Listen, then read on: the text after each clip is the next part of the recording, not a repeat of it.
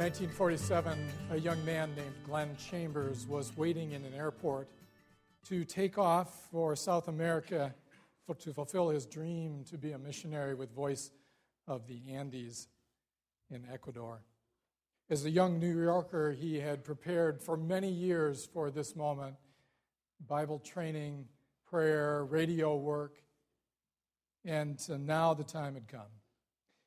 He was at the airport and had some minutes before he needed to board the airplane, and so he found a magazine that was lying around, and, and as he flipped through it, he found a page that was mostly white space. It was an advertisement of some kind, and had one word printed in the center, and he tore that page out, and he scribbled a note around it to his mother, a note of appreciation for all that she had done, and expressing his barely contained excitement for the beginning of what he anticipated would be his life work. He stuffed it in an envelope, put a stamp on it, and mailed it to his mother in New York. But there would be no more letters, because that night the D C four on which he was riding exploded into the jagged fourteen thousand foot peak of El Tablazo in Bogota, Colombia.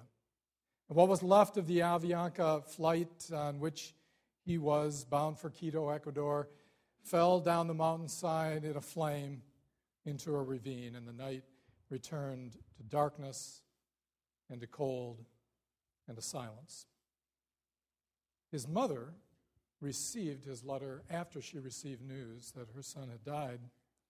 When she opened the envelope, what she didn't see was, first, was the, the scribbled note that he had written to her. What screamed at her from the page was one word printed on the advertisement on the page. It was the word, why? That's the question of life. It's the question at some point every person asks himself or herself, why? Why me? Why now? Why this? It's the question that uh, is asked by a young mother when she buries her firstborn child and comes home with empty arms. It's the question asked by every child who stands by the casket of a beloved grandfather who has died in old age. It's the question of every wife whose husband dies in warfare, or every father whose son is killed in a drug raid, or every girl whose friend dies of an overdose. It's a question asked by every person whose friend or relative is a cancer victim, or an AIDS victim, or a shooting victim. It's the question that punctuates life, and we ask it not all of the time, but at every funeral, at every casket, at every graveside. Why? Now, the Bible gives answers to that question, but I, I have to tell you, the answer is not real satisfying, and it's not because there's anything wrong with the answer to the question why that's given in the Bible. It's because knowing the answer to that question is not really the answer. It's not really what we're looking for. It's only an explanation. It's like knowing why polio destroys tissue, or knowing how cancer cells spread throughout the liver. Knowing how something occurs, knowing why a person dies that way, it's interesting, but it's not the real issue. The real issue is to stop it. We're not really asking the question why, we're asking the question wherefore, to what end, what is this all about? Is this all there is? That's why the heart is not satisfied with an explanation. We want a solution. You know, death, not just disease and tragedy, tragedy, death is like that. Yeah. One of the most fascinating books I ever read was the book How We Die by Sherwin Nuland, a, an M D who teaches history at a medical school. And it's a long book, but it explains all the different ways in which people die. It was a, a very fascinating book. The fact is, it doesn't solve the real question that you and I have. Understanding the process of dying is interesting to physicians and researchers, but it doesn't really answer the question we have. Um, answering the metaphysical question, questions about death, why there is death, spiritually speaking, is interesting to theologians and philosophers, but it doesn't really answer the question that we want to know the answer to. We want to know more than why. We want to know what can be done about it. Well, today we celebrate the answer. Those of us who are Christians, we celebrate it with singing, and we read the Bible and the passages that it says about it, and we talk about it, we pray about it, thanking God.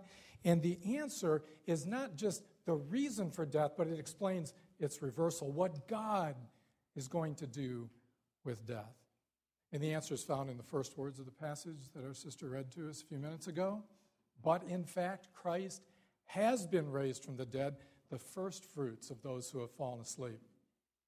The first fruits in the Old Testament were like the first things produced by a fruit-bearing plant, the grain that first springs from the head, or, or the apples that are first produced on the free tree. And, and they were thought to be incredibly important, so important that they were sacred to God. And the festival of first fruits was where they gathered the first fruit and they gave it to God. And it's because it was symbolic. It was symbolic. It was like a physical promise. It was a promise that the harvest that would follow would be magnificent. And this says that Christ is like the first fruits of those who have fallen asleep, a euphemism, a polite way of saying who have died. And that's what we want to think about this morning. It seems that the Corinthian church had the same problem that we have today, in some sense. It was under a similar misunderstanding of people today. Many of them seem to think this life is all there is, that if you miss something in this life, something that you were expected to have happen, then you're going to miss anything else because there's nothing else to follow. So what happened in the Corinthian church is this. They had been taught by the Apostle Paul that Jesus died and rose from the dead. They had trusted in Christ and, and become a fellowship of Christians meeting together in a local church in that city. They were like a community, a new community of God's people. And together they anticipated the return of Christ and his establishment of glory in his kingdom. But what they anticipated was that was about to occur, like in the immediate future. And there was then some time that passed, and over the few years from Paul first coming and the point where he wrote this letter, some of their number had died. And they wondered, well, what happens to those who die? Have they missed this glorious future that Christ has promised? So Paul writes this letter to answer for them a whole series of questions about the resurrection and what it means. And the point that he makes ultimately is that the cross and the empty tomb of Jesus are like the crux of history, the turning point of everything. They solve the problems of life's deepest meaning, the problem of pain and suffering, and even of death itself. And essentially, in the paragraph that we want to look at briefly, it tells us three things about the resurrection of Jesus. It's like it guarantees three things, and there are three things that we need to know. So let's think about them together. He says, first, that the resurrection of Christ guarantees the resurrection of Christians. The resurrection of Christ is the guarantee that Christians, those connected to him, will be resurrected as well. That is the meaning of the first verse. But in fact, Christ has been raised from the dead, the first fruits of those who have fallen asleep.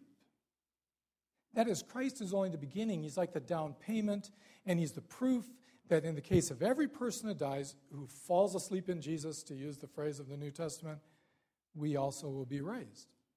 And then he goes on, and he says, for as by a man came death, by a man has come also the resurrection of the dead. For as in Adam all die, so also in Christ shall all be made alive. And he, he, he draws a parallel between Adam and Christ. He, he, the parallel is important to understand because it involves something that is the same and something that's different. And the idea is that Adam was considered in the Bible like the head of humanity. Obviously, he was the source, genetically speaking, from which all human beings have descended. And we are physically connected to each other. We are a race, we human beings. And so we all have this genetic connection back to the first man who represented us. And he says, as in Adam, all die. That is, everyone physically connected to Adam shares in his fate as the result of his sin. So also, in his parallel, in Christ shall all be made alive. But understand, Christ is viewed as the head of a new humanity, but he's not the physical source from which all human beings have flown. We're all descendants of Adam in the Bible's reckoning, but we're not all physical descendants of Jesus. But the, the parallel is that just as physically every human being who is connected to Adam experiences death, so a parallel is true spiritually. Those who are connected to Jesus, who find him as their head, who are connected to what he has done, they have life. As in Adam all die, so also in Christ shall all be made alive. The resurrection of Christ guarantees the resurrection of Christians. Now, that's not only true, but he goes on, he says, secondly, the resurrection of Christ guarantees the defeat of death. Guarantees the defeat of death. It's like the beginning, that point, of the reversal of death. The death of Jesus was the sword in the heart of death. So you can picture, as Paul does in this passage, death is like personified. He pictures it as though it were an actual person who has feelings and responses. You can imagine death at the cross. Death had now overseen, so to speak, the suffering of the Son of God. He had been spit upon, his beard pulled out. He'd been struck in the head with a reed. Uh, he'd had a crown of thorns put on his head, carried the beam of the cross, had his nails, the nails pierced his hands and feet. A spear was thrust in his side. And finally, on the cross, he said, "It is finished." And at that moment, we would imagine that death rejoiced, felt glee, because what he had wanted to see was accomplished, the defeat of God himself, the eternal. The second person of the Trinity was wrapped in a shroud and laid in a tomb, and death was victorious. And yet the Bible tells us that it was right at that point, when the body of Jesus was laid in the tomb, that death was defeated. It's not the point when it won. It thought it won right at that point, but it was not that point. It was the defeat of death, because the death of Christ was the final defeat of death. And you might ask, well, how could that be? Well, well he uses an image in the passage that it, it loses its sting. You know, we sang the song. It's found in the last words of this chapter, actually, where Paul quotes from the prophet Hosea, and he says, "Oh, death, where is your sting? Oh, death, where is your victory?" Now, when I was eleven years old, my father began to keep bees. My father, I realized as I've gotten older, was an endlessly fascinating man, very interesting person to grow up with, and I didn't experience anything that twenty or thirty years of counseling hasn't helped me to kind of work my way through, but this story might tell you a little bit about that. When I was eleven, we had uh, a yard in which we had five or six fruit trees. They were apple trees, and my father took care of them. He sprayed them and uh, so forth, and some bees swarmed on our property, and my father thought, well, this is a good way to get bees. Now, what happens when bees swarm? Have you ever seen a swarm of bees? It's like thousands of bees hang on one another, and they form this huge clump of bees that are just hanging there, usually off a tree branch. What is in the very center of that is a queen, a new queen. It's when a hive produces a new queen, some of the bees leave with her to form a new hive, and they protect their queen because she's the source of all life in the hive. She's the only one who can bear offspring. And they cling around her. Conventional wisdom says that when bees are swarming, they, they can't, or at least they don't sting.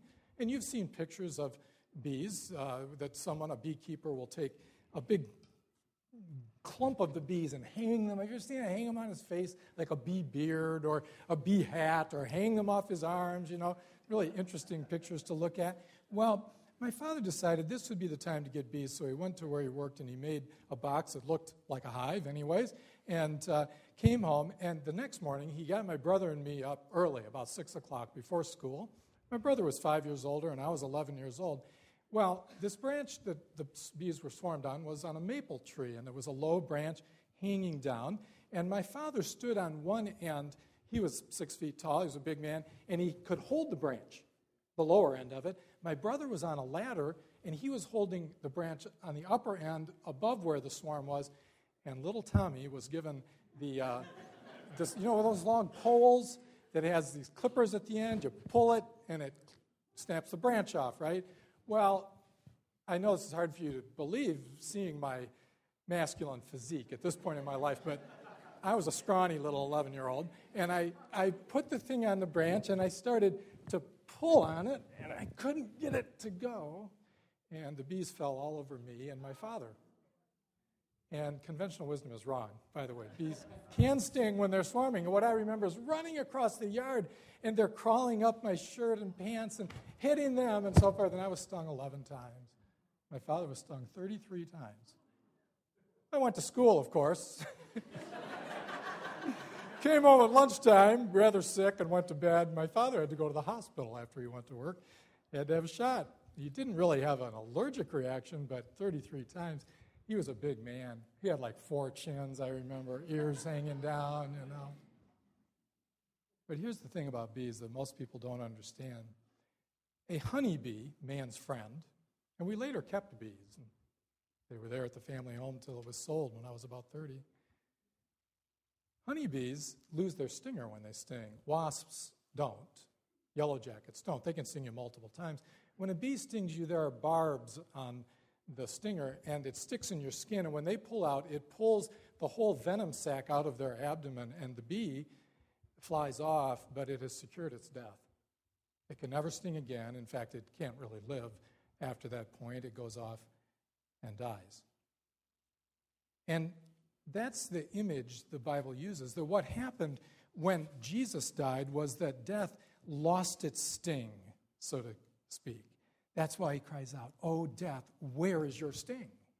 Because the stinger of death stuck in Jesus Christ, and all the venom of death was emptied into him. And death no longer has its sting for those who experience the benefits of what Jesus did. For those who by faith are connected to him, death is just a shadow of what it once was. It's like the bee that's lost its sting. It's still very frightful. It has all of the appearance of an enemy, but none of the power. It's powerless to bring the eternal separation from God that it once was able to bring. And as in Adam, everyone connected to him dies, so also in Christ, those who are connected to him, that is, spiritually joined to him by faith, experience the reversal of death. Its eternal power is destroyed. And the resurrection of Christ is the guarantee that he will raise every person who is connected with him. And the reason that is true, the reason he guarantees the resurrection of every believer, is that his very death, the death of Jesus, was the death of death itself. And finally, he says here that not only is that true, that the resurrection of Christ guarantees the resurrection of Christians, and not only is it true that the resurrection of Christ guarantees the defeat of death, but the resurrection of Christ guarantees the final victory of God. Guarantees the final victory of God. So he says in verse twenty-five, "For he, Jesus, must reign until he has put all his enemies under his feet. The last enemy to be destroyed is death." Now that pictures the risen Christ, raised from the dead, now reversing all of the effects of death, and that's what the present age is. He must reign until he has put every enemy, all enemies, under his feet. Finally, death itself is completely subjugated to God. And then it goes on, verse twenty-eight, "When all things are subjected to him," when that process is finished, "then the Son himself will also be subjected to him who put all things and subjected under him, that God may be all in all." It pictures our lives as a part of a huge tapestry that God is making. And Jesus, in this tapestry, is telling the picture of humanity from beginning to end.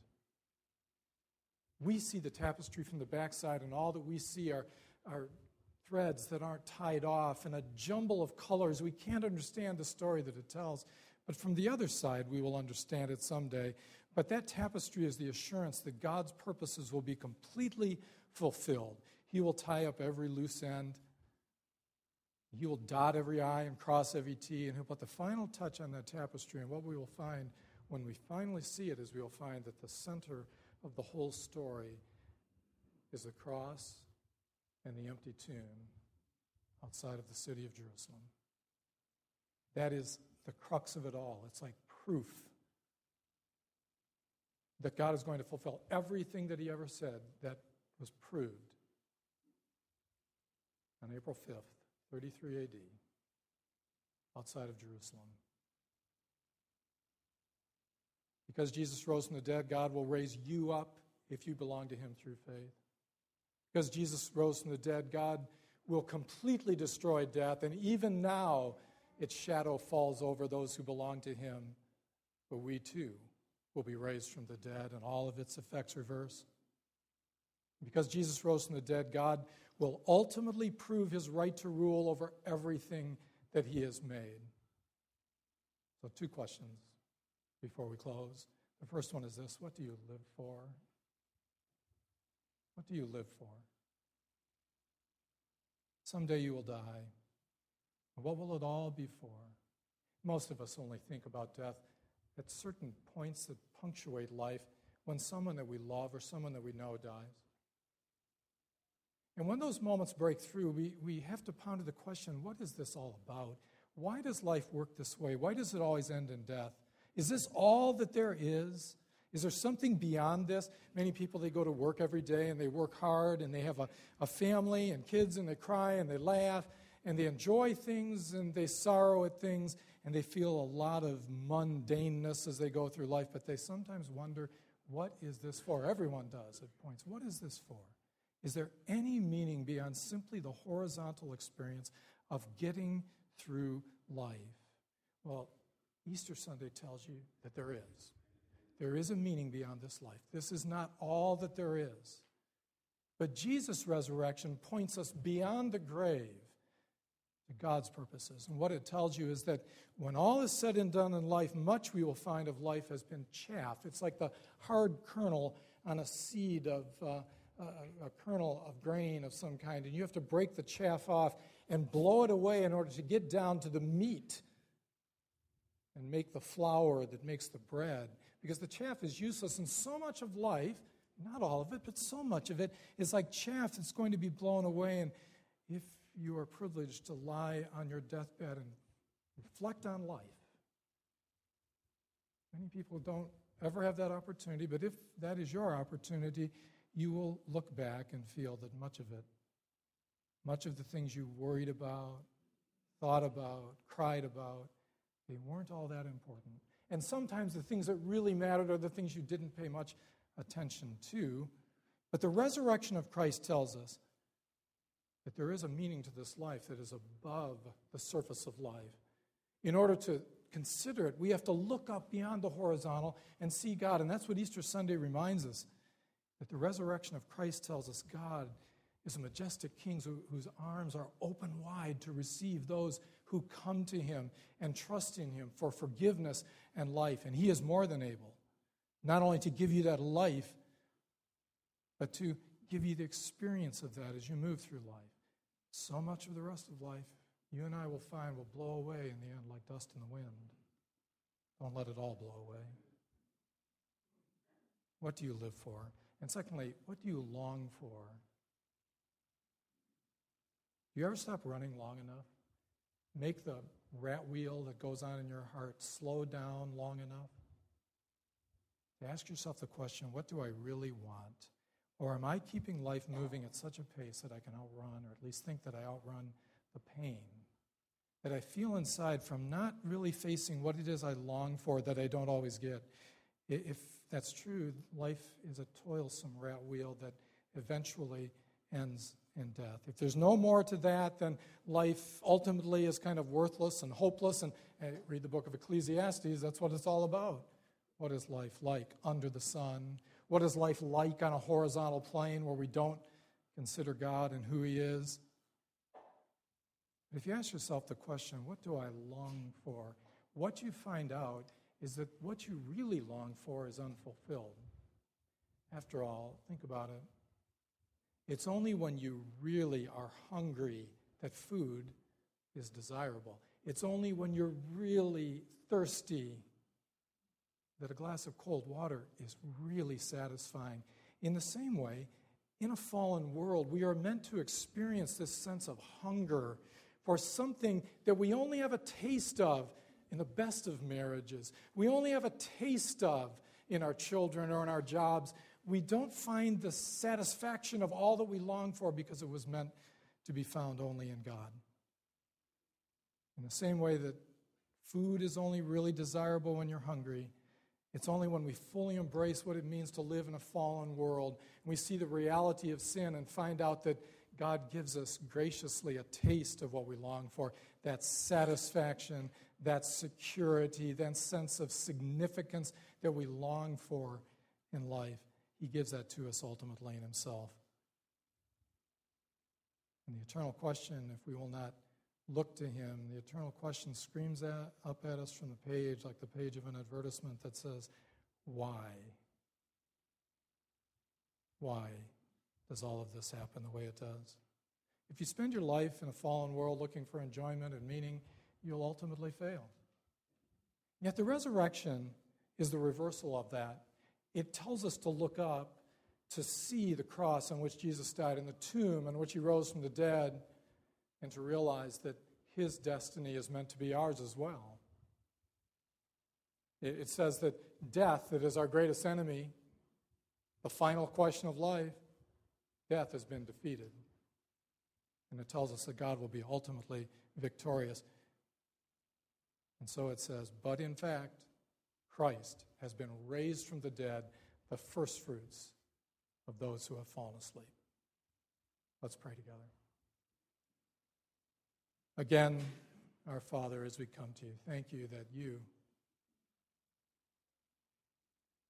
have given to us a foretaste of the future, like a certainty. It's, it's a down payment that proves that you will come through on what you have promised, and that is the resurrection of Christ.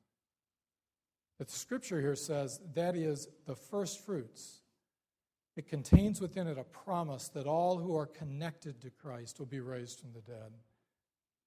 And even now you give life, your quality of life, eternal life, you give that to a person who trusts in you alone. Grant that we might taste that life more and more as we go through life, and we experience it in the fellowship of the people of God, through the Word of God. Grant that we might taste that more and more. And as we do, we would find ourselves feeling ever more secure and certain this life is not all there is. We pray this in Jesus' name.